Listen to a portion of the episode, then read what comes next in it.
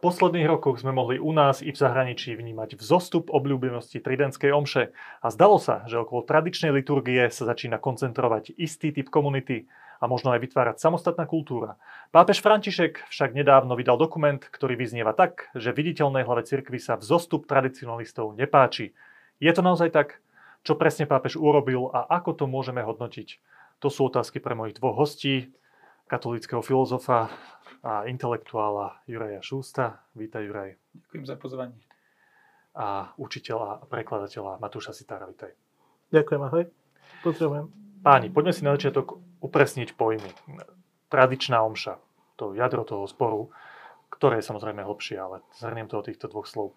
Ja sa vám budem snažiť opísať ten problém a potom a prosím doplňte, či to tak naozaj je. Po druhom Vatikánskom koncile, alebo okolo roku 1970, ak sa nemýlim, sa začal slaviť omša, ako ju poznáme bežne z dnešných kostolov. Novus Ordo, tak nazvem, nová omša, nový spôsob. Starý spôsob bol zakázaný, to bol starý spôsob, ja si tak laicky predstavím pod tým, že kňaz otočený chrbtom k ľudu, latinčina, iné oblečenie a tak ďalej väčšia slávnostnosť asi. Môžeme ti do toho skákať? Alebo... Keď, do, keď dokončí ten popis, tak, tak sa do toho pustíme. Pred 14 rokmi však pápež Benedikt XVI tento starý spôsob povolil, nazval to mimoriadný rímsky rítus, alebo nazvalo sa to, a tvrdil, že cirkvi to neškodí, ale oba, obohacujú to, že existujú tieto dva spôsoby slávenia liturgie. Tak eh, chcem sa vás opýtať najskôr na tento popis, že sedí to v zásade? Toto je tá situácia? Mm, mm, ani nie. Ehm, tak asi v prvom rade hovoriť o tradičnej omši. Hm, aj tá omša, ktorá sa slúži dnes, alebo teda podľa misála ehm, Pavla VI, teda z roku 1970, je tradičná. Je nadvezuje na tú liturgickú tradíciu, ktorá siaha až po pána Ježiša a jeho príkaz. Toto robte na moju pamiatku, že tam nie je ako keby snaha s tou tradíciou seknúť a začať niečo nové. Čiže povedať, že tamto je tradičná omša a toto je nová omša, nie je úplne na mieste. Takisto hm, ani nie je úplne pravda, že by bola tá omša zakázaná. Skrátka, bola tu nejaká reforma, ktorá hm, bola schválená cirkevnou vrchnosťou a teda bola aj... Vychádza z druhého Vatikánskeho koncilu. Áno, ktorá, ktorá, ten druhý Vatikánsky koncil poveril, že má vzniknúť komisia, ktorá sa má postarať o obnovu liturgie, či už Sv. Omše, alebo ostatných sviatostí, takisto breviára a tak ďalej, že tá liturgia sa neobmedzuje iba na Sv. Omšu, ale sviatosti a takisto... Uh, Kalendár. Takisto sa, áno, bola tam aj reforma liturgického kalendára, ale aj tzv. liturgie hodín, to znamená, že breviár, hej, že bola to komplexná e, reforma, pričom teda bola schválená a bola implementovaná s tým, že hm, Samozrejme, že bola, bola tu určitá skupina, veriaci ako po každom koncile, ktorá neprijala závery koncilu, alebo teda možno, že ich najprv prijala, ale potom si to rozmyslela a tá žiadala alebo odmietala priamo aj túto liturgickú reformu. Inak boli veriaci, ktorí napríklad aj prijali záver Vatikánskeho koncilu, ale boli nejakým spôsobom naviazaní na hm, tú liturgiu predchádzajúcu, predkoncilovú a títo si žiadali už Pavla VI. Je taký známy úsmevný príbeh, neviem, či ale ja to poviem, úsmevný príbeh, že Pavla VI. požiadala skupina, kde bola podpísaná Agata Kristia a papež si to tak povedal, a Agata Kristia to podpísal, hej, takže už Pavol VI dával tieto povolenia. A že dával výnimky na to, aby sa pokračovalo Áno, dával, dával, dával tieto povolenia, ako keby... Indulty. Indulty, teda, nej. To musel robiť pápež? Robil to, robil to pápež. No, či to musel robiť, nemusel robiť, boli v tom, bola v tom určitá nejasnosť, že biskupy to nejakým spôsobom neradi videli, vnímali, keď sa žiadala hm, táto predkoncilová liturgia, mali pocit, že je to ako keby popretie, popieranie koncilu, spochybňovanie toho, čo koncil spravil, nariadil a čo sa teda urobilo. Takže bola v tom určitá nejasnosť a preto sa teda obracali, keďže biskup s tým nesúhlasil, preto sa obracali priamo na pápeža. Um, Jasné, a toto trvalo celé roky, že toto... sem tam pápež schválil nejaké skupine ľudí, že môže sláviť liturgiu v tom z tej starej forme? Možno keby som teda, neviem, doplnil Matúša, tak uh, určite, určite súhlasím s tým, teda, že um, tá reforma bola um, možno taká v niečom najradikálnejšia reforma liturgie možno, že v celej histórii církvy. Čiže tie zmeny boli naozaj veľmi veľké. Tiež by som povedal, že mm, tak ako aj, že hoci tá hm, čo, stará omša bola prakticky takmer hm, čo, sa neslúžila, tak Benedikt v Sumorum Pontificum 2007 povedal, že teda nikdy nebola zrušená a v princípe nemôže byť zrušená. A, v tomto duchu a Jan Pavel II v 80. rokoch, v 84. som dal Indul a v 88. spravil motu proprio Ecclesia Dei, kde tak ako keby prosil biskupov, aby boli veľkorysejší k veriacim, ktorí majú záujem o tradičnú, o tradičnú svetú omšu. A v tomto duchu pokračoval aj Benedikt tým svojim motu proprio sumorum pontificum, v ktorom vlastne umožnil kňazom slúžiť omšu podľa um, Misala z roku 1962, um, bez toho, aby sa pýtali biskupov a zároveň ich, im, im niečom určil, že aby keď ich um, veriaci požiadajú o to, aby vlastne um, by chceli mať tradič, omšu v tradičnom ríte, tak aby im to umožnil a aby im to umožnil. A tu by som chcel ešte možno podotknúť, že zvlášť na Slovensku bola v niečom aj taká hm, možno nešťastná polemika o tom, že či ten ako keby hm, akt Benedikta v tom motu proprio sumorum pontificum sa týkal iba hm, veriacich, ktorí, ktorí si pamätali ešte tradičnú svetú omšu z pred Vatikánskeho koncilu, alebo sa týkal aj mladých ľudí, ktorí nemali skúsenosť Um, ktorí nemali skúsenosť s cirkevným životom pred koncilom. A, a doteraz je vlastne v platnosti nesprávny slovenský preklad, kde vlastne latinské slovo stabilitér sa prekladá ako nepretržite a viacerí slovenskí liturgisti ho inter, im, interpretujú spôsobom, že podmienkou na aplikovanie Benediktovho sumorum pontificum bola existencia, nepretr, bola existencia nepretržitej skupiny spred druhého Vatikánskeho konculu a keďže na Slovensku taká skupina nebola, tak nie je dôvod implementovať sumorum pontificum na Slovensku.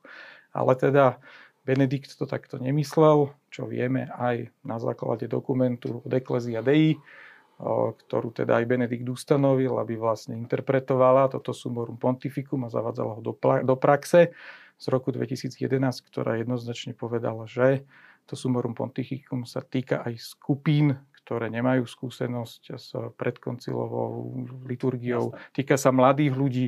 A Benedikt aj jasne povedal, že vlastne jeho cieľom nebolo iba výjsť v ústretí možno ľuďom, ktorí nasledujú uh, arcibiskupa Lefevra, ale v niečom spraviť také zmierenie církvy samej so sebou a zároveň teda umožniť a zažiť aj tú krásu a dôstojnosť tradičnej formy aj novým generáciám, ktoré možno pre niektorých prekvapivo začali mať o túto formu záujem. Dobre, ďakujem vám veľmi pekne za to upresnenie. Chápem, že ten pojem tradičná omša môže vyznievať zle, pretože tá súčasná omša, ktorá tá liturgia, ktorá sa slávi, nadvezuje na stovko, stovky rokov dlhú tradíciu, ktorá už existovala. Rozumiem aj tomu, že tá, ten starý spôsob nebol zakázaný, ale bol skôr výnimočný a v praxi veľmi zriedkavý. Takto to môžeme zhrnúť. Potom prišiel Benedikt XVI, ktorý v roku 2007, hm. ak sa nemýlim, tie pravidla akoby uvoľnil pre širšie skupiny ľudí. Už to nebolo viazané na biskupa, už sa to týkalo vlastne všetkých, nielen ľudí, ktorí zažili tú tradičnú liturgiu. No v nejakom zmysle aj bolo to viazané na biskupa, ale minimálne v tom zmysle, že kňaz, keď chcel slúžiť um, súkromnú svetú omšu v tradičnom ríte, sa nemusel, nepotreboval povolenie. A tam by som možno že povedal, že toto bol asi aj taký ten, že v mnohých prípadoch, myslím si, že na Slovensku aj, možno, Jure má vie opraviť, lepšie povedať, že na Slovensku ten prevažujúci spôsob, že kňaz, tak povediac, dal vedieť, že budem slúžiť Svetom že neviem, že nakoľko tam bolo, boli iniciatívy lajkov, že my teraz skupina sme takí, ktorí žiadame teba, otec biskup, že teda skôr, alebo v mnohých prípadoch, neviem to teraz kvantifikovať, to bolo skôr tak, že kňaz povedal, že bude liturgia predkoncilová, áno, vtedy a vtedy, tam a tam, ak to, chce, to chcete, príďte. Čiže, a ľudia začali chodiť. A ľudia si prišli, áno, ľudia si, ľudia si tak povedať sa našli. Hej, že tí záujemci s tými kňazmi, ktorí Dobre, myslím iba, iba s malým doplnením, že is, a, asi to bolo aj tak, ako Matúš hovorí, ale bolo to aj ako keby v tej druhej podobe. Ja sám som, myslím, že bol hm, ako keby také rôzne petície aj biskupom, možno aj v dvoch diecezách, v Trnavskej a Bratislavskej, veriacich, ktorí vlastne hm, prosili otca biskupa o to, aj keď to nebolo nevyhnutné vzhľadom na sumorum pontificum, ale teda u nás je takýto úzus, aby umožnil slávenie tradičnej svätej omše. Dobre, páni, myslím, že obidvaja máte skúsenosť s tradičnou omšou. Juraj, ty určite, Matúš, bol si niekedy na tradičnej omši? Na tej, teda tradičnej, pardon. Tej. Predkoncilovej. Predkoncilovej. A, nebol som. Nebol si, ale vieš, ako vyzerá. Áno, určite. No tak Juraj, opýtam sa teba priamo z praxe. E, keď sme sa rozprávali aj o tom, že to priťahuje nejaké skupiny ľudí a že to je atraktívne, tak e, čo je na tej samotnej tridentskej omši také lákavé? Čo teba na nej priťahuje? Hej, um, mne sa zdá, že sú to také možno tak ja skúsim sa obmedziť na tri dôvody. Um, prvý dôvod je, že um, je to tá, tá, tá tradičná omša je v niečom ako keby taká um, v, tej, v tej forme, ako pôsobí na veriacich, um, takáž radikálnejším spôsobom iná od tej, tej formy, ktorú, ktorú poznáme bežne. Povedzme, že tá je taká dialogickejšia, mm, kňazi mm, sa pri nej častokrát vyjadrujú aj takým civilným jazykom, nadvezujú kontakt s veriacimi. To myslíš ten novú zorbu, áno, áno, áno. Bežne. Ale teda na tej tradičnej omši vlastne tam ako keby kňaz veľmi veriacich nerieši. Ehm, hneď na začiatku Sv. omši ide k oltáru a tam vlastne v zásade má stupňové modlitby v tichu alebo teda, ak je to nejaká slávnostná omša, tak vlastne počas spevu žalmu, um, ako keby ide k oltáru a sa modlí veriaci, vlastne počúvajú tú, melódiu alebo pripájajú sa k tým modlitbám na základe misálov, um, ktoré, ktoré majú alebo už poznajú tie modlitby na spameť časom ale teda um, určite ten veriaci môže mať pocit takého veľkého kontrastu, keď my dnes žijeme v kultúre, kde sa nám ako keby veci predávajú. Každý nám chce niečo predať, niečo nám tak zreklamovať, sa nám prihovoriť, do niečoho nás tak uviesť a disponovať. A tu zrazu ako keby sa o nás ako keby nikto nestaral a keď niekto príde prvý raz na tridenskú omšu, tak si môže hovoriť, že vieš, čo toto je, čo sa to tu deje. A, takže v tomto by som povedal, je taký ako keby taká prvá vec. A to ťa priťahuje, um, tento fakt. Je minimálne, je to, je, to, je to veľmi výrazná vec, ktorú si podľa mňa každý človek, keď príde prvýkrát na tradičnú omšu, musí všimnúť. Druhá vec, ktorá asi mňa najviac priťahovala, bola to, čo by sa dal, mohlo, môže nazvať taká akože úcta alebo bázeň. Um, ja som prišiel prvýkrát na tradičnú omšu viac vlastne zo zvedavosti. A prečítal som si niečo o tradičnej omši, a tak ma napadlo, že no keď už čítam o starej liturgii, že by bolo dobré sa prísť niekde pozrieť na takú liturgiu, tak som si to vygooglil. Tu na Bratislave u Milosrdných každú nedelu o 5. býva teda tradičná omša. Tak som sa išiel pozrieť a mňa tá omša v nejakom momente tak ako keby omráčila. To, čo bolo pre mňa najsilnejšie, bolo to, keď vlastne bol na, na tradičnej omši je vlastne tichý kánon, čiže kňaz sa vlastne iba šeptom, šeptom modlí, aj pozdvihovanie je v tichu. A ja som si vlastne uvedomil, že ja sa spontánne modlím a pripájam sa vlastne ako keby k tej obete, že keď Kristus sa za mňa obetuje, tak ja nejakým spôsobom, tak a ja ti Pane Bože, obetujem svoj život a tak. Ja som pocit, že hlbšie prežívaš tú liturgiu. A ja som si zrazu uvedomil, že takéto prežívanie mám na tej Svetej Omši neutíkajú mi myšlienky, um, som taký sústredenejší. Um, a toto bolo pre mňa také silné a hlboké. A tretí dôvod? A, a plus sa to ešte spojilo s tým, keď som vlastne mohol prijať pána Ježiša po klačiačky. Hm, tak som to tak vnímal, že je to také ako keby... Um, také úct, niečo možno také, alebo ja som to prežíval ako úctivejšie, také pokornejšie, takú nejakú až posvetnú bázeň som predtým. Ale tretí dôvod je krása prvýkrát ako keby vo svojom takom nejakom živote som zažil takú jednotu formy liturgickej hudby, toho spôsobu rítu, toho barokového kostola. Prvýkrát som mal pocit takej plnosti a takej jednoty. Bolo to pre mňa veľmi silné a vlastne potom aj neskôr, keď už človek reflektuje, tak vníma, že vlastne krása má, mám veľký priestor v liturgii. A toto som ja našiel v tej tradičnej omši a podľa toho, čo tak sledujem a čítam od ľudí, ktorí podobne ako ja našli ten, túto formu ako keby niekedy neskôr vo svojom živote, tak väčšinou hovoria veľmi podobné dôvody. Úplne stručne ešte, že ty nie si popierač toho nového spôsobu slávenia liturgie. Ty si človek, ktorý si hovorí, že to sú rovnocenné, rovnocenné liturgie, len jedna ťa viac priťahuje tou svojou formou. Áno, tak? určite, určite, určite, určite. Matúš, ty si povedal, že si nikdy nebol na tejto eh, tridentskej mm-hmm. alebo predkoncilovej liturgii. Prečo? Tebe stačí ten Novuzordo? Myslím, že áno.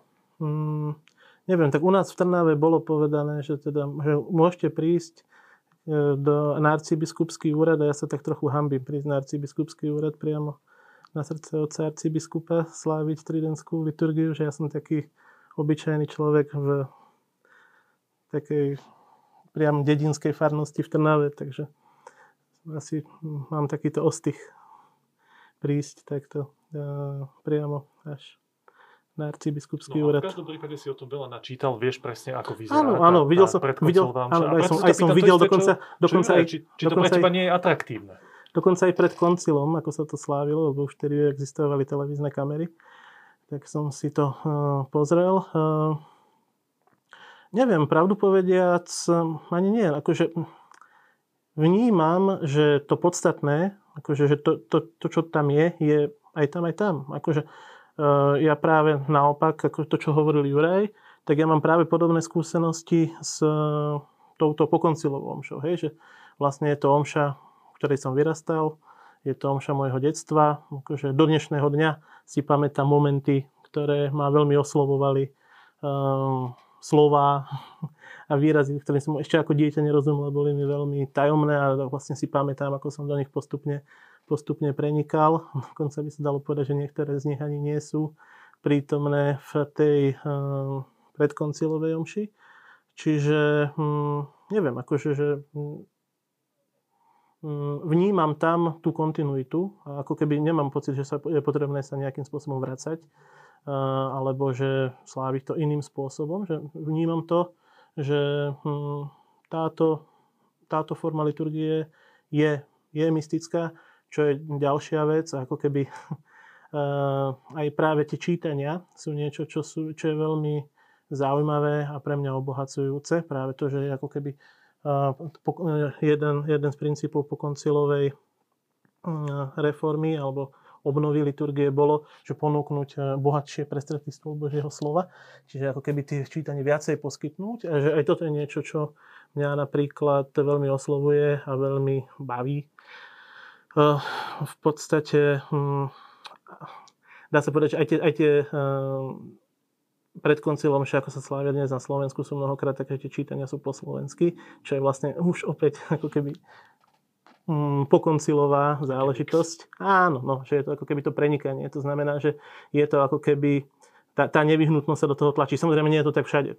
Aj som dokonca čítal jednu reakciu práve na toto motu proprio, o ktorom sa máme rozprávať že ako si to teraz predstavujete, že my na rýchlo zoženieme nejaké preklady do angličtiny, keď e, nič také len tak ľahko sa nedá urobiť. Hej? No tak my na Slovensku to vieme, ako si spraviť e, a že sa to aj deje. Môžem, ja mám pocit, že to sa deje aj v Spojených štátoch, len podľa mňa tam majú takú kultúru tých copyrightov, takú nejakú väčšiu a možno, no, že toto čo, je problém. Toto čo, čo, čo, len, čo len ja vravím je, že teda že áno, že to, že to deje, že, to preniká, že to preniká aj Eh, ako keby tá eh, reforma eh, koncilová preniká aj spätne do toho misála Jana 23. Rozumiem. Teraz dôležitá otázka, ešte predtým, ako sa dostaneme, to, to je posledná vec predtým, ako sa dostaneme k tomu, čo spravil pápež tak sa vás chcem pýtať, lebo chcem najskôr popísať tú realitu. Tak ste povedali, že ako je možné, že sú to rozdelenie na nejaké dve, dva rôzne spôsoby slávenia Sv. Omše. Potom, aká je vaša osobná skúsenosť s tou tradičnou omšou, prečo áno, prečo nie, pre vás osobne. A nakoniec, je to tá spoločenská otázka. Že keď som na úvod povedal, že slávenie tradičnej liturgie tej, tej predkoncilovej je na vzostupe, to je moja osobná skúsenosť aj z Veľkej Británie, aj zo Slovenska. Máte podobné pozorovanie? Vznikajú tu komunity s vlastnou subkultúrou? Naozaj je to veľmi silný trend, ktorý vy vo svojom okolí aspoň vnímate? Juraj? Ja by som povedal, že áno. Um, aj keď um, možno nie až v takej miere ako treba vo Francúzsku alebo v Spojených štátoch, um, kde vlastne um, tradičnú omšu alebo predkoncilovú omšu podporujú aj biskupy, mnohí biskupy. Um, čiže tam, a kde pôsobia aj rôzne inštitúty a bratstva, ktoré sú zamerané na slávenie tradičnej omše. Čiže tam je to v tomto zmysle v niečom oveľa ďalej a ľahšie sa to deje. Ale napriek tomu, áno, a ja som si všimol, že hoci pomalším tempom, ale počet veriacich, ktorí prichádzajú na tradičnú omšu aj e, na, na Slovensku, tak e, narastá. A keď si hovoril o tom trende, tak by som, ja by som tiež mal akoby zo svojej skúsenosti ten pocit, že hoci možno tie staršie generácie dnes nemajú pre tú tradičnú omšu až toľko pochopenia, keďže oni v niečom mm, ako keby tak mm, tie, tie, tie, tie rôzne pokoncilové zmeny tak až mm, tak privítali a, a, a, a stotožnili sa s nimi a celý ako keby svoj aj život v nich boli takí zakorenení, tak napriek tomu si myslím, že ako keby v tej dnešnej čoraz viac sekularizujúcej sa kultúre, kde ako keby to kultúrne kresťanstvo sa stáva čoraz menej prítomné. Hoď na Slovensku sme oproti zvyšku západu ešte v niečom výnimkou, tak tá tradičná omša je veľmi, podľa mňa ponúka veľ, veľmi veľa pre katolícky život.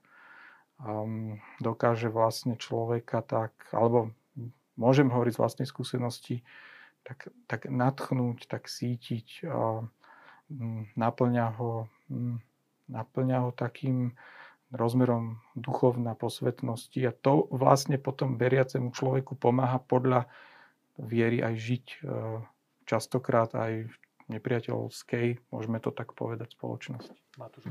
Matúš, rozprávame sa tu o okrajovom fenoméne, o tom slávení tej predkoncovej liturgie, alebo súhlasíš s Jurajom s tým, že to je nejaký trend, ktorý je na vzostupe?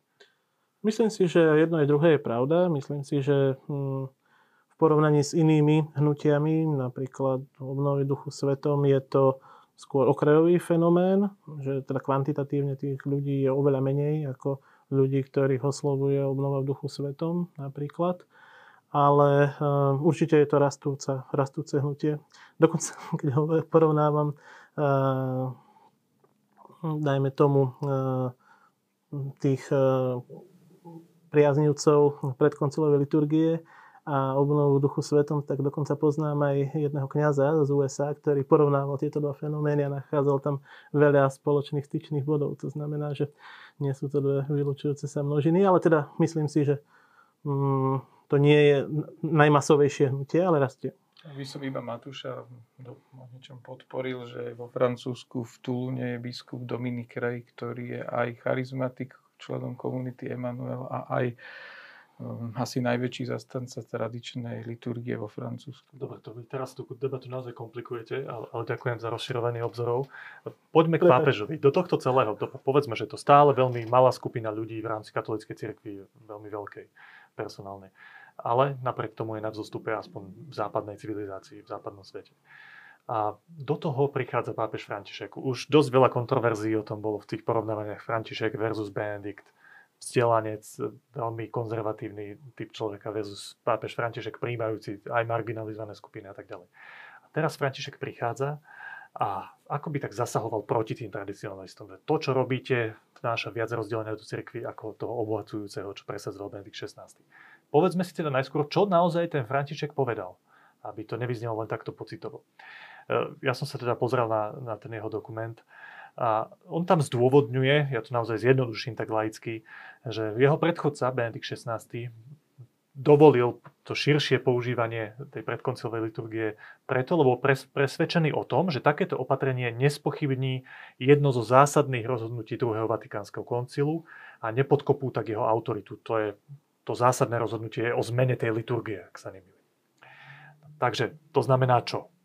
Že Benedikt si povedal, že keď v jednej farnosti sú dve skupiny, tí tradicionalisti a tí, ktorí chodia na tú novú omšu, tak to neškodí nejakým spôsobom, ale naopak obohacuje to celú tú komunitu katolícku, ktorá tam žije. Toto je tá pointa? Tak toto bolo? Že František hovorí, Benedikt to dal preto, lebo si myslel, že to je OK. Môžeme to takto zjednodušiť? Tak Áno. určite. Ak, ak, pri veľkej miere zjednodušenia to môžeme takto povedať. Dobre, tak poďme k tomu B. A to B je, že František tvrdí, že prax ukazuje, že Benedikt, jeho predchodca, sa mýlil. A tvrdí to na základe prieskumu kongregácie pre náuku viery medzi biskupmi. A tento prieskum podľa neho ukázal opak Pápež tvrdí, citujem, že je zarmútený zneužívaním liturgického slávenia na jednej i druhej strane, to je zaujímavý výrok, ale pokračuje ďalej, je zarmútený inštrumentálnym používaním Missal Románum z roku 1962, ktoré sa stále viac vyznačuje rastúcim odmietaním nielen liturgickej reformy, tí ľudia, ktorí to používajú, tak odmietajú tú reformu, ale aj druhého Vatikánskeho koncilu s nepodloženým a neudržateľným tvrdením, že zradil tradíciu ten koncil a pravú církev. A nakoniec, zo slov a postojov mnohých ľudí je stále viac zrejmé, že existuje úzky vzťah medzi výberom slávenia podľa liturgických kníh pred druhým Vatikánskym koncilom, teda ľudia, vzťah medzi ľuďmi, ktorí chodia na tú predkoncilovú omušu a odmietaním cirkvy a jej inštitúcií v mene toho, čo považujú za pravú cirkev. Suma sumarum. Skratke, tí tradicionalisti, ktorí majú radi tú predkoncilovú omšu, sú často aj ľudia, ktorí vlastne podkopávajú jednotu cirkvi, ktorí odmietajú druhý vatikánsky koncil a inštitúcie tej súčasnej cirkvi. Toto je tvrdenie pápeža Františka. Sedí to podľa vás to, čo si František myslí na základe nejakého prieskumu? Matúš. No ja by som chcel možno ešte rozlišiť dve veci, že toto, čo si ty hovoril, to nie je úplne to motu proprio, to je sprievodný list biskupom sveta, ktorý ako keby pápež priložil na, vys- na vysvetlenie, ale teda áno, áno, áno, rozumiem, ale chcel, možno, že chcel akože, no, e, do toho trochu poštúrať. A myslím si, že teda, no, pápež to hovorí, že to robí na základe nejakého prieskumu biskupov, e, medzi biskupmi celého sveta. To znamená, že ja nie som úplne ani biskup, ani som nevidel tie výsledky. Ale čo sa týka akože môjho pozorovania, tak podľa mňa na tom niečo byť môže. Mm, ako aj vlastne na tej diskusii, ktorá sa deje u nás na Slovensku, aj dajme tomu to, čo Juraj naznačil pred 1,5 rokom, keď bola, bol článok v katolických novinách niekedy v januári alebo kedy minulý rok a potom uh, sa voči tomu zvihla vlna kritiky, tak niektorí dokonca aj kňazi uh, sa vyjadrovali spôsobom, ktorý bol veľmi čudný. Kňazi, ktorí akože vystupovali na obhajobu predkoncilovej liturgie. Jeden ako keby naznačoval, že koncil a najmä liturgická obnova sú dielom diabla a že hm, diabol má rád novú omšu, lebo bolo vypustených mnoho exorcizmov, či už z omše, alebo z krstnej liturgie, alebo z iných vecí. Iný kňaz sa vyjadroval, ako keby musíme hm, sa vrátiť k tridentskej liturgii alebo predkoncilovej liturgii, inak jedine takýmto spôsobom Boh bude mať ctiteľov a podobne. Dokonca som teraz sa mm, pozrel na reakciu kardinála Raymonda Burka, Burka, ktorý vlastne napísal takú veľmi zvláštnu vec, ktorú úplne som tomu nerozumel a snažil som sa tomu snažil som sa nejako z toho uh, vysomáriť napísal tam, že teda písal veľa vecí, nejaké právne, právne záležitosti súvisiace s motu proprio, najnovším. A potom tam ako keby si považoval za povinnosť napísať, že prečo, že teda um, táto pokoncilová liturgia je ako keby um, zásadným spôsobom mení tú formu liturgie um, tým, že Eh, viacero tých modlitieb vypustila alebo viacero prvkov, ktoré... Sústredil sa na kritiku tej novej omše. No, ale hovorím, že, teda, že, že, toto, že toto sa stalo, že, teda, že tá, tá uh, zmena formy je takáto radikálna. A potom tam dal takú zaujímavú vetu, uh, že vlastne že túto situáciu, asi nadviazujúc na predchádzajúcu vetu, kritizoval aj už pápež Pavol VI vo svojej homílii na Petra Pavla v roku 72, čo som, som si teda povedal, že fakt, že teda Pavel VI e, promulgoval liturgiu a už dva roky sa potom stiažoval. A keď som si pozrel tú homíliu e, na internete, tak som tam nič o liturgii nenašiel, že by sa stiažoval na toto. Ale je tam taká veľmi zaujímavá veta, aj vlastne kardinál Borg hovorí, že Pavel VI to urobil dramatickým spôsobom, tam Pavel VI to je taká, som sa až dozvedel neskôr, že to je taká celkom známa kázeň, v príležitosti 9. výročia jeho intronizácie a on hovoril, že cez akúsi trhlinu do Božieho chrámu preniká satanov dym. Tak, e, že kardinál Burke spojil kázeň a je dramatické vyjadrenie s, so satanovým, satanovým dymom e, zmenu formy, akože neviem, že... Čo je pointa toho, čo, čo chceš tom, povedať? Ty chceš povedať, že keď toto pápež že, konštatuje, tak ty nevieš presne zhodnotiť, že ako to naozaj kardinál, je. Že, kardinál Burke, kňazi, hej, ktorí sa nejakým Ale spôsobom... Ale sú náznaky, že pápež možno to zhodnotil dobre tú situáciu. Áno, to, to že, že, áno, mám pocit, že títo kňazi a, a tento kardinál rozprávajú veci, náznaky a náťuky, ktoré sú veľmi čudné a ktoré naozaj spochybňujú koncil, spochybňujú liturgickú reformu. Môžu povedať, že áno, je, my ju považujeme za platnú, ale keď ju zároveň v náznakoch a inotájoch nazývajú dielom satana a že ju má rád, tak neviem, no, mám pocit, že pápež úplne nie je mimo. Áno.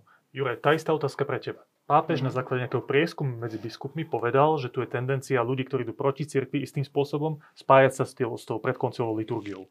To je nejaký faktický opis situácie. Podľa teba tento faktický opis situácie sedí alebo nie?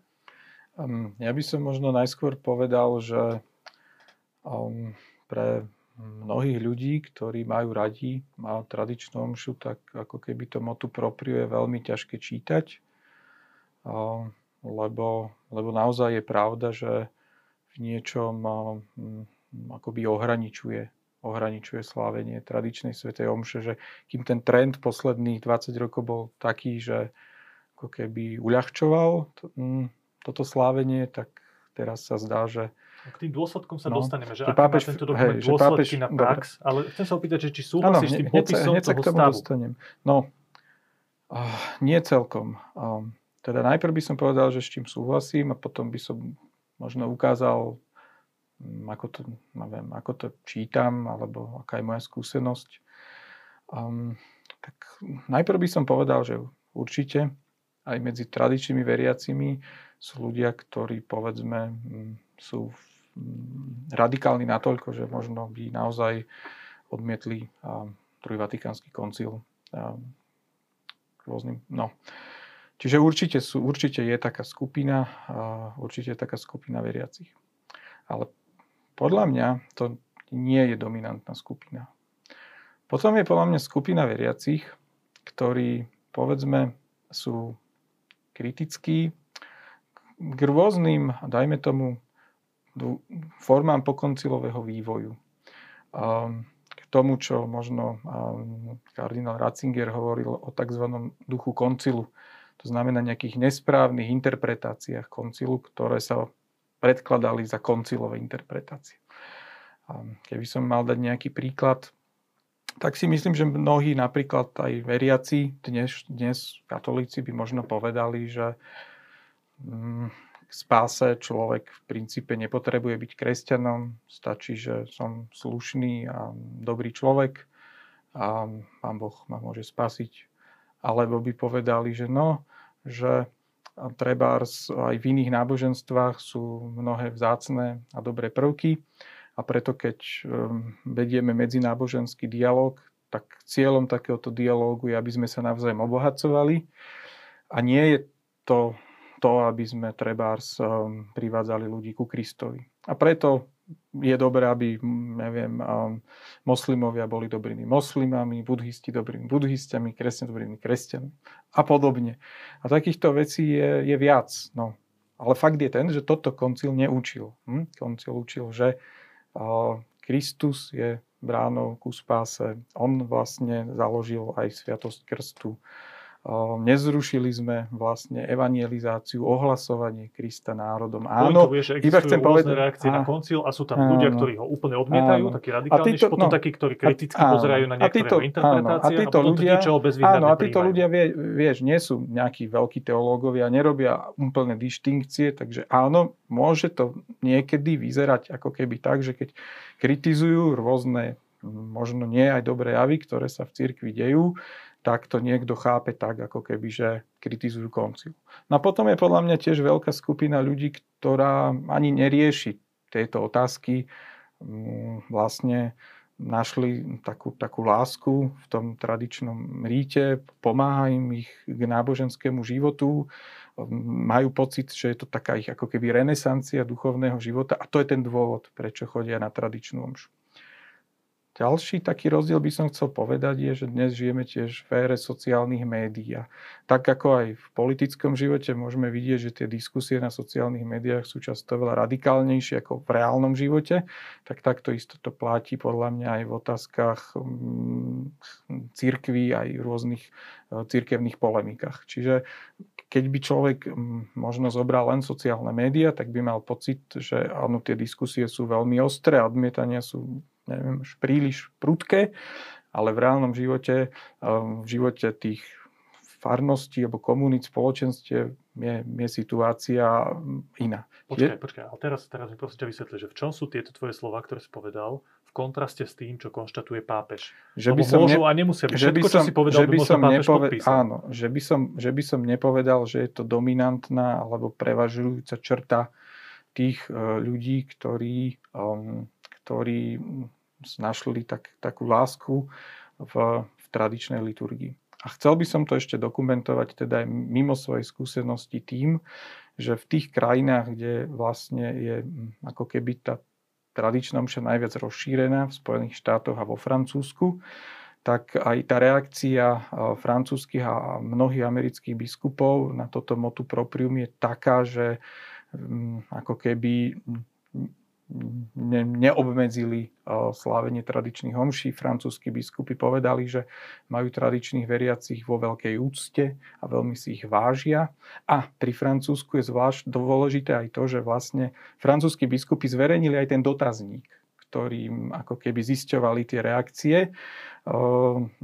na vlastne ako keby prežívanie viery v týchto tradičných komunitách.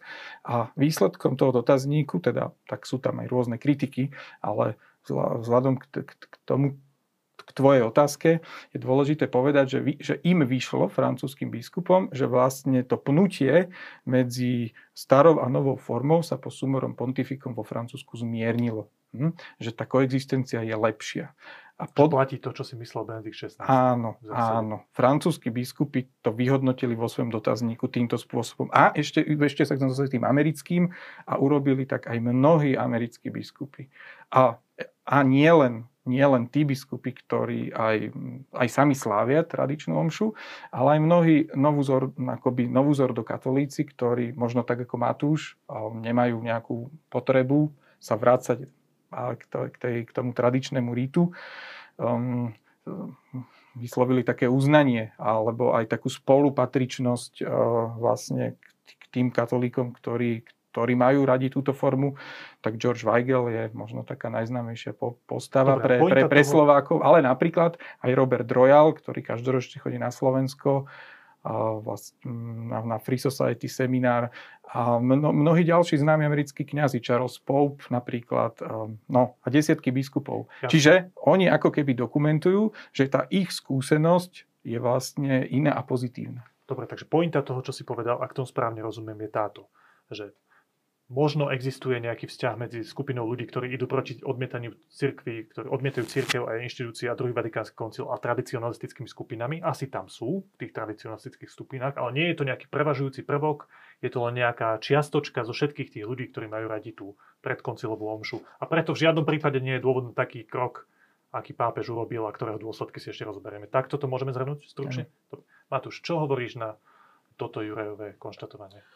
Dá, vieš sa s tým stotožniť? Môžem zopakovať to, čo som povedal, že hovorím, moja skúsenosť so slovenskými kňazmi a s kardinálom, hej, ktorí rozprávajú čudné veci.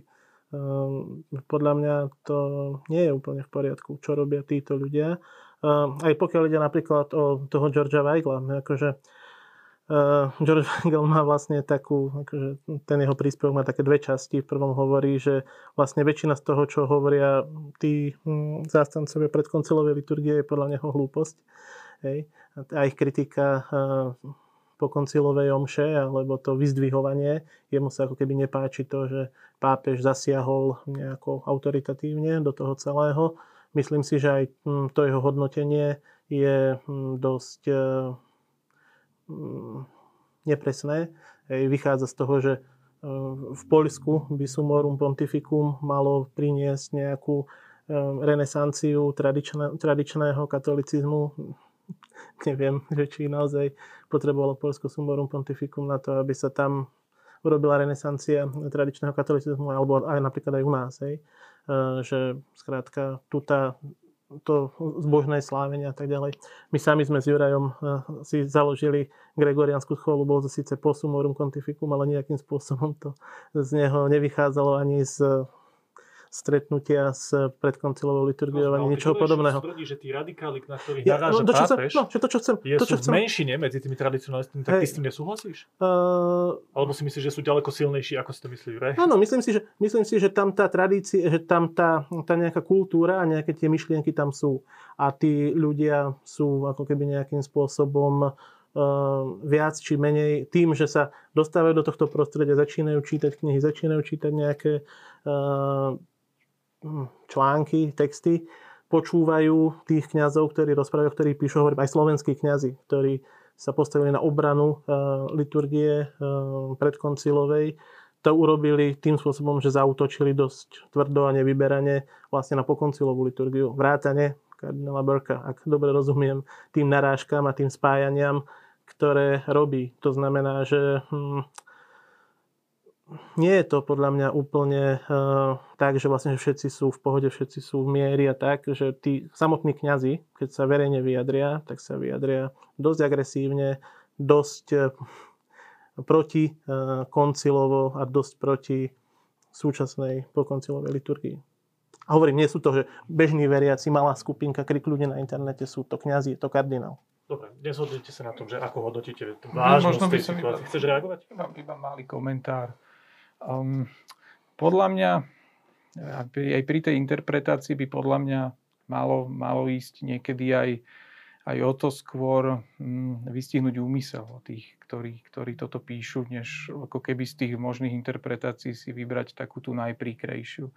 Aby som povedal, že tie mnohé aj ostré vyhlásenia sú ani není o tom, že by teraz títo kňazi, alebo však museli sme byť konkrétne aj analyzovať konkrétne veci, by nejak odmietali legitimitu novej omše, ale skôr sú to ako keby reakcie obranného typu, keď napríklad im niekto povie, že um, ako keby tradičná omša um, za veľa nestojí a poznáme to bežne, že mnohí aj čo veriaci ľudia, keď sa to povie tradičná omša, tak si robia srandu hneď, že čipky a podobne, alebo im je smiešne, že tá latinčina, vysmievajú sa z toho, ako keby to bol eh, ten, eh, ako to povedať, nejaký kúzelnický jazyk a podobne.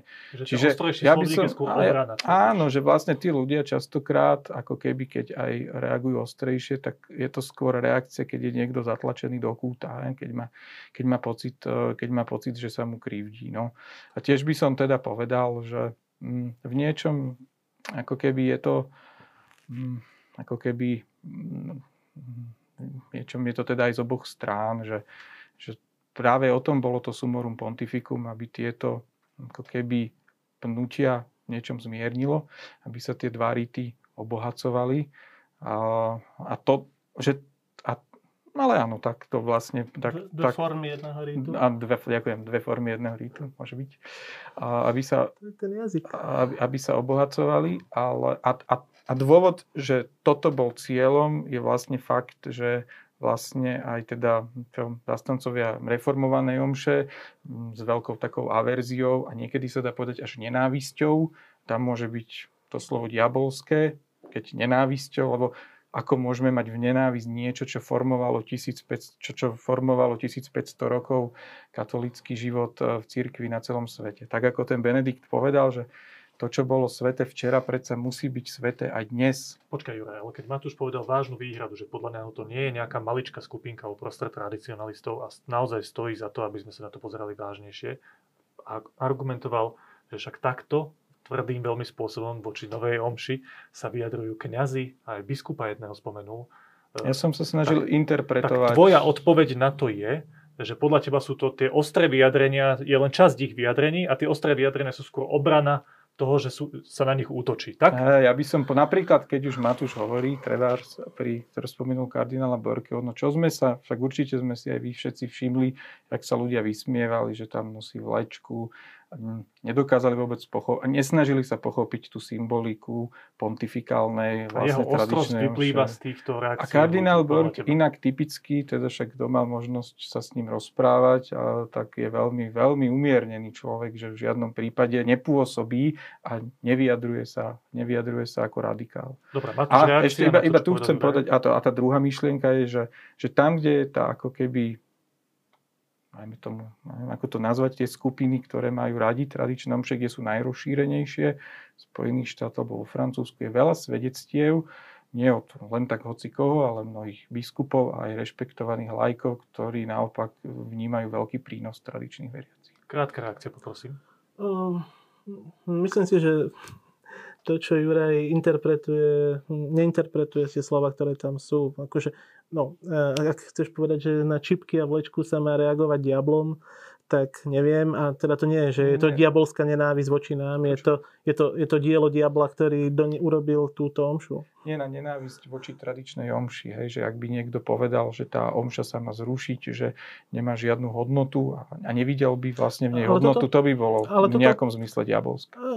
Možno, ale hovorím, že to ani ten kniaz, ani ten kardinál nepovedal. Nehovoril o diabolských útokoch v súčasnosti. Hovoril o diabolskom pôsobení, ktoré nám dalo po koncilovú omšu. V jednom aj druhom prípade to bolo v tomto kontexte povedané. Dobre, ja... v tomto momente to prosím stopnime. Nezhodnite sa úplne na tom, že aká je vážnosť tej situácie, tak ako ju číta František. Mm-hmm. Ty si nesúhlasíš, ty sa skôr mu rozumieš. Ano. Poďme sa pozrieť na tie dôsledky, lebo jedna vec je jeho faktické čítanie situácie a druhá vec je, že čo spravím. Keď si myslím, že tá situácia je takáto, tak akým spôsobom zasiahnem a či je to e, disproporčné, či to naozaj je vhodné na tú situáciu, či to vyvolá ten želaný efekt a tak ďalej. Pozrieme sa, ako vyzerajú tie dôsledky. Ja som to veľmi laicky prečítal takto. Zodpovednosť za reguláciu slávenia podľa predkoncilového rítu sa vracia biskupovi. To tak nebolo? Čo to znamená? Krátko úplne. Matúš. Mm, no, podľa Sumorum Pontificum to v zásade tak nebolo. Že samotný Benedikt XVI sa vyjadril, že chcel biskupov odbremeniť od neustáleho schváľovania a povoľovania to znamená, že biskup mal v tomto prípade byť ako asi aký moderátor, keď by prišlo nejakým ťažkostiam. Takže až túto vec by mal nejakým spôsobom... Povedali, to, chceme robiť áno, pred koncilom omšu a mali. Áno, že biskup sa mal vlastne postarať, aby im bolo vyhovené.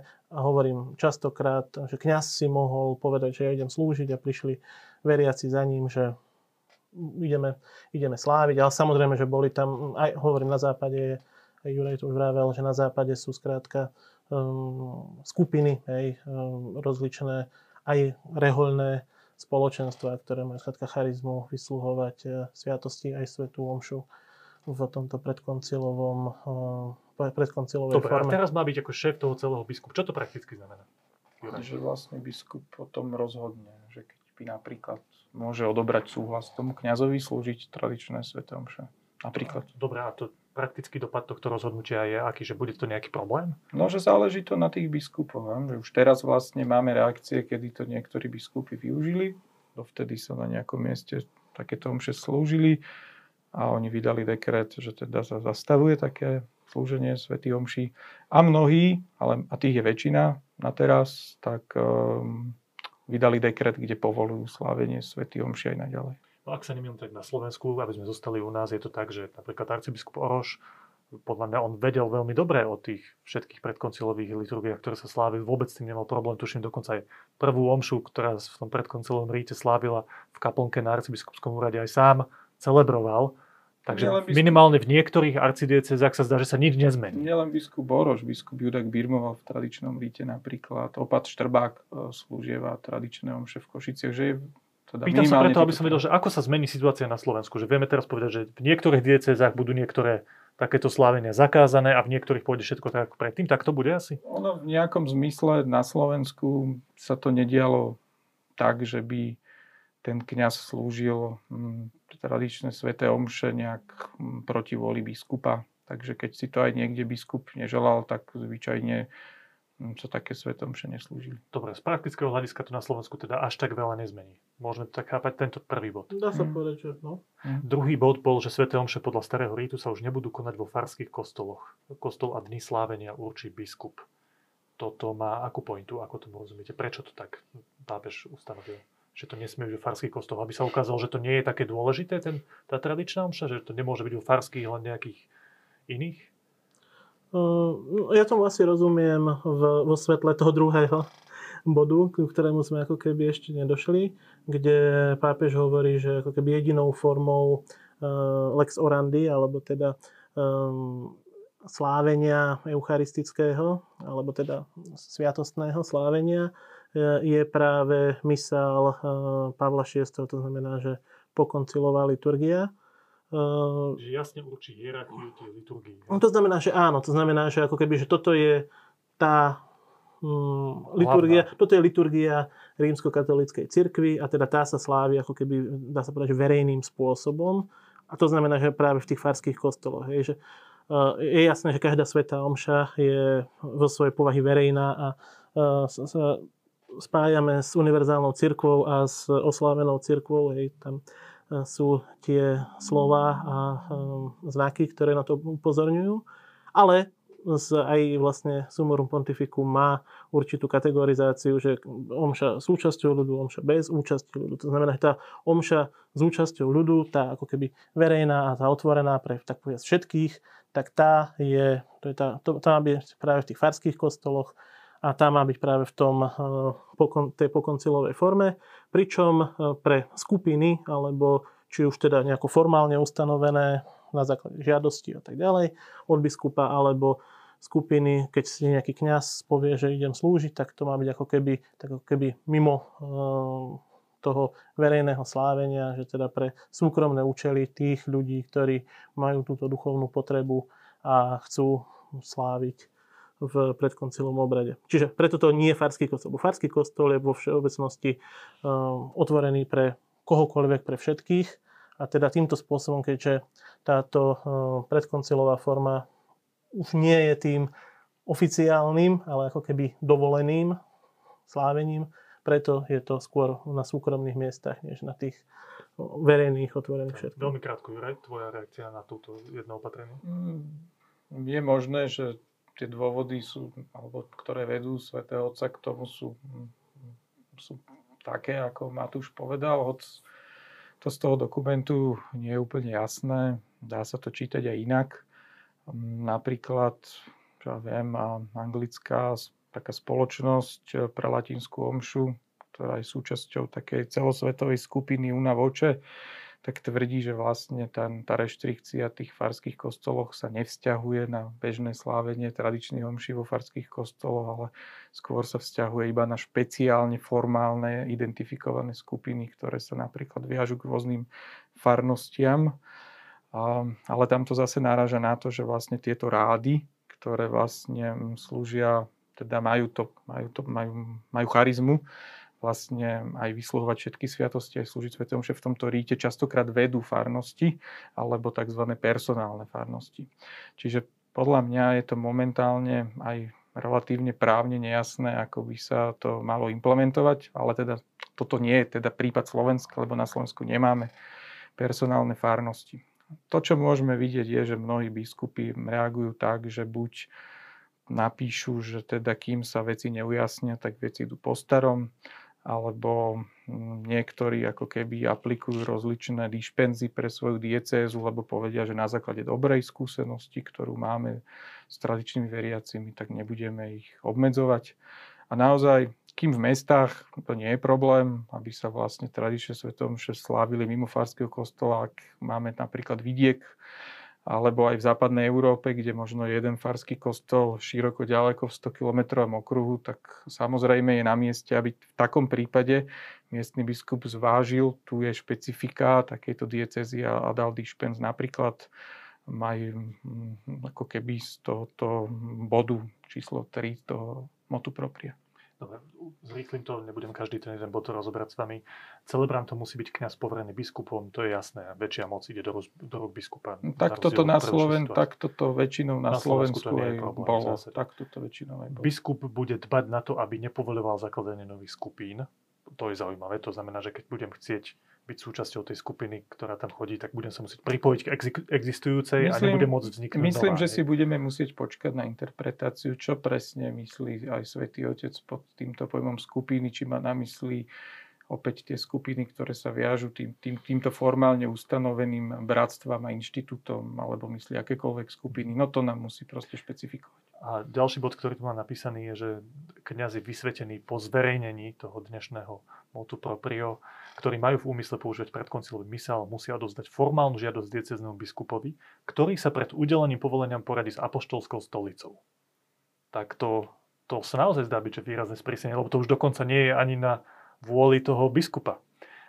To bude rozhodovať nejaká kongregácia v rámci Vatikánu? Alebo tak, ako to bude fungovať? Tam, je, to už? tam je to napísané v tom motu proprio. Že tam dve kongregácie, ktoré, ktoré budú o tom no, rozhodovať. No, to, to sa skôr týka reholníkov, myslím, a tak, že čo sa týka týchto diecezných kňazov, no opäť e, vnímam to práve v tom, že pápež e, keby stanovil, že tá, ten pokoncilová forma je jedinou formou v rámci katolíckej cirkvi. To znamená, že tí, ktorí ako keby doteraz slúžili, tak si majú pýtať povolenie a tí, ktorí neslúžili, lebo ešte neboli kňazmi, tak môžu slúžiť iba ak, ak na to existuje nejaký dôvod, pričom uh, vlastne rímsky biskup je tým um, správcom alebo strážcom, alebo už ako to povedať, uh, práve tej rímskej liturgie, o ktorú tu ide, lebo teda hovoríme o rímskej liturgii, tak e, on ako keby hm, dáva to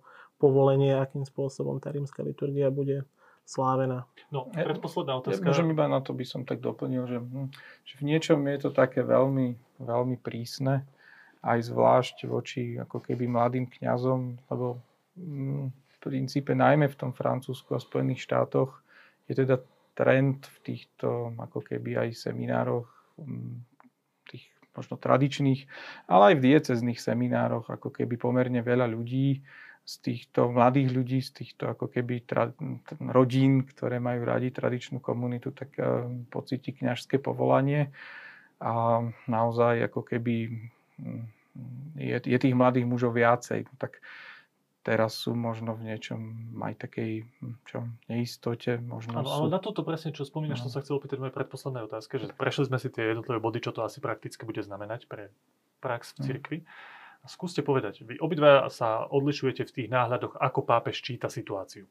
Ty si myslíš, že trošku nes- že nesprávne, ty si myslíš, že ty mu rozumieš že celkom. na to niečo môže Áno, byť. že to môže byť tak, ako si to pápež ne, Nemám myslí. jeho informácie. Druhá ale... vec a podľa mňa druhá otázka je to, že aký krok príjme potom, ako má tento názor. To boli tie veci, ktoré sme teraz prešli.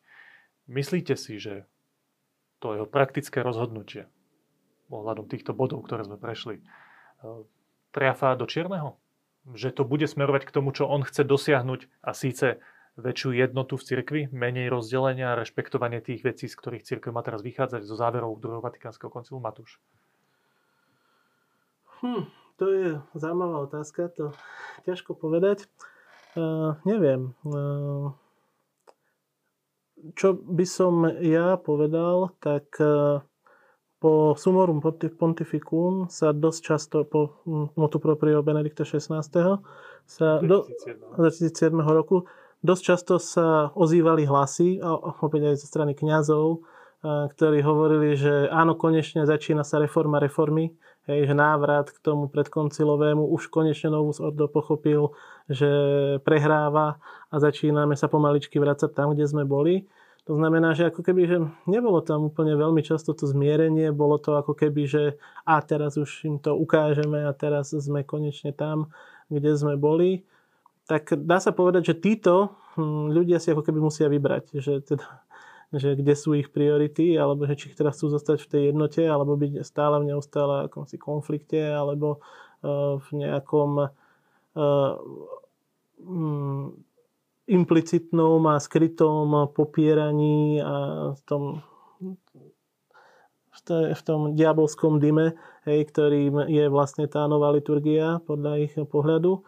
Čiže myslím si, že tých sa to najmä týka. Že tých ostatných sa to netýka. Že keď biskupy skrátka majú dobrú skúsenosť, tak e, tam, tam to ako keby nie je problém. Hej. Takisto keď biskup odporúči hm, tých kandidátov kňastva, tak Svetá stolica asi uvidíme, hej, ako, sa, ako sa zachová. E, čiže uvidíme, ako to bude, ale myslím si, že možno, že bolo na mieste ako keby práve týmto, lebo oproti ním je to vlastne nejakým spôsobom zamerané proti týmto um, so silným, uh, silným hlasom a silnými rečami, aby sa rozhodli a aby ako keby si povedali, že, lebo vlastne to nie je, je to obmedzenie, je to, je to určitým spôsobom interdikt pre tých konkrétnych ľudí. Mnohí aj títo, čo sa hlásia, hovoria, že, že teraz je zakázaná alebo obmedzená liturgia, že liturgia je chápaná ako zlota predkoncilová, čo nie je pravda, že sú vnímané ako zlé práve tieto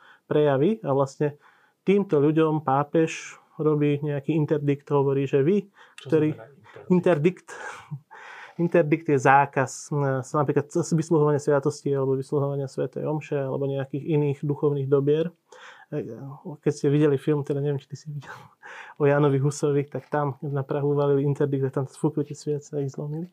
Hej, že teda sa nesmú vysluhovať. To znamená, že toto pápež robili aj v minulosti, že skrátka, keď človek, ktorý nejakým spôsobom e, je neposlušný voči pápežovi alebo voči um, koncilu, alebo teda, že nejakým spôsobom túto um, cirkevnú autoritu neuznáva, tak pápeži aj v minulosti, aj teraz to tak urobí, že im zakáže nejakým spôsobom užívanie Rozumiem. duchovných dobier. Juraj Šust, Počúval si Matúša? Matúš si evidentne myslí, že sa to dotýka tej skupiny, o ktorej si ty myslíš, že je menšia, ako si myslí Matúš a ako si myslí pápež, teda tí v rámci tých tradicionalistov, ktorí majú problematické no, problém postoje. Je. A, od, a, a dokončí tú otázku iba.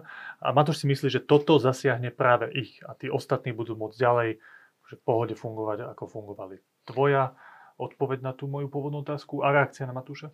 No podľa mňa sa stane to, že v tých krajinách, kde vlastne tá čo tradičná sveta omša má, je, má také väčšie korene, tam sa prakticky nič nezmení. A, ale v tých krajinách, kde hm, ako keby nemáš takú silnú tradíciu a zázemie, je v niečom ponechaná ako keby na rozhodnutí, rozhodnutí biskupa. To znamená, že vlastne ako keby môžu na to doplatiť mnohí veriaci, ktorí um, v, čo, um, v tradičnom ríte našli vzácný poklad, perlu, ktorá pomáha ich živiť a obohacovať duchovný život. No, ja to v tomto rozmere neviem, priznám sa, že chápem aj ako niečo nešťastné rozhodnutie. A aby som si prial, aby vlastne hm, sa ukázalo to, že naozaj ako keby tá hm, tradičná liturgia, alebo aj tí veriaci, ktorí majú radi túto tradičnú liturgiu, tak e, môžu byť vernými synmi a dcerami cirkvi a môžu vlastne mm, priniesť, e, priniesť cirkvi veľa dobrého. Ale ja sa ťa pýtam preto, no, lebo tam, ak ty no. uznávaš, no, že aj uprostred tradicionalistov je skupina ľudí, ktorá si myslí, že je menšia, myslím ktorá má problematické postoje voči myslím, učeniu cirkvi. Myslím si, že tá omša za to nemôže, že, že keď má ako keby Svetý Otec, však môže cez ako keby aj osob, aj priamo, ale aj cez biskupov riešiť tých kňazov alebo veriacich konkrétne. Hm, tí biskupy predsa si poznajú svojich kňazov, nepotrebujú v tomto zmysle ako keby, ako keby na nič čakať, ak majú nejaké, nejaké, nejaké výhrady. Čiže mne príde, že, že, že, že tá Sveta Omša, Sveta Omša za to nemôže. Na čo by som chcel ale možno tak aj povedať, čo s tým tiež možno hm, súvisí, že hm, ako keby keď, keď si aj dáme bokom teda ten relatívne malý segment tradičných katolíkov, tak, e, tak môžeme povedať, že dneska církev aj v západnom svete prechádza veľmi turbulentným obdobím. Na Slovensku nerobíme také dobré štatistické výskumy ako v iných krajinách, ale treba z tých Spojených štátov vieme, že len tretina katolíkov verí v reálnu prítomnosť Krista v Eucharistii. Od Humanum Vitae vieme, že vlastne aj veľa ako keby klerikov, ale aj veľa lajkov odmieta učenie aj Pavla VI. o antikoncepcii, najprv teologicky, ale mnohí aj prakticky. A, a, a mohol by som pokračovať. Čiže ako keby tá, toto miesto ako keby církvy v dnešnom sekulárnom svete je pomerne rozbúrené. To, čo napísal Benedikt XVI ešte ako kardinál Ratzinger, že ten život veriaceho v dnešnej dobe je v niečom ako keby takého stroskotanca, ktorý priputaný na, ako keby na kríž, ako keby pláva v nejakej rieke, ktorá ho vedie a proste um, osciluje medzi, nejako, medzi, medzi, medzi tým, čo mu hovorí viera a pochybnosťami plínu, ktoré, ktoré vyplývajú zo života dnešnej spoločnosti, tak si myslím, že toto sú obrovské výzvy pre církev, ktoré, hm, ktoré musí riešiť bez ohľadu na to, že um, ako keby hm, v akom vzťahu je k tradičným katolíkom. A tu práve by mohla vidieť v tradičných katolíkoch silných spojencov, pretože typicky tieto rodiny a to sú aj teda opäť štatistické výskumy, majú viac detí a sú ako keby mm, verne nejak rešpektujú učenie cirkvi a zachovávajú ho a žijú ho. A, Rozumiem. Takže... Chceš povedať, že sú tu o mnoho väčšie problémy ako tento a no. proti tejto skupine, ktorá má potenciál tú cirkev nejak oživovať, pápež zasiahol veľmi neprimerane prísne. prísne. prísne no. Dobre, pani, záverečná otázka pápež o pár týždňov. A možno keby som to len dodal, aby som to ilustroval, hneď už vedľa našich hraniciach sú kňazi, ktorí na kostole vyvesili duhové vlajky. Dokonca v Nemecku je niekoľko sto kňazov, ktorí požehnávali a homosexuálne zväzky a títo kňazi ďalej slúžia sveté omše formu veriacich. Nevraviac o tom, že už na západ našich hraníc sa prakticky nespoveda. Takže keď si to porovnáme vzhľadom k takýmto veľkým ťažo, ťažobám dnešnej cirkvi, tak mi to naozaj príde neprimerané. Ja tu moju poslednú otázku nadviažem na to, čo si práve povedal, lebo o pár týždňov František príde na Slovensko. A chcem sa vás opýtať, prosím o stručnú odpoveď na záver, že po tom všetkom, čo tu dnes odznelo a čo pápež spravil s tým svojím najnovším dokumentom, Motu Proprio, tak sa vás chcem pýtať, že či sa zmenilo vaše vnímanie tohto pápeža? že čo to vlastne hovorí o tom pápeže a čo to spravilo vo vás, keď ste zistili, že pápež vydal tento dokument, takýmto spôsobom zasiahol voči tejto skupine ľudí. Zmenilo sa vaše vnímanie pápeža Františka? Matúš? Nie. Juraj? Trochu áno, nečakal som taký prísny dokument, ale je to také bolestné. Ďakujem pekne za úprimné odpovede na záver aj za celú obohacujúcu diskusiu. To bol kresťanský filozof, katolický filozof Juraj Šust. Ďakujem pekne. Ďakujem. A učiteľ a prekladateľ Matúš Sitár. Ďakujem a všetko dobré prajem. Ďakujem, prajem pekný deň.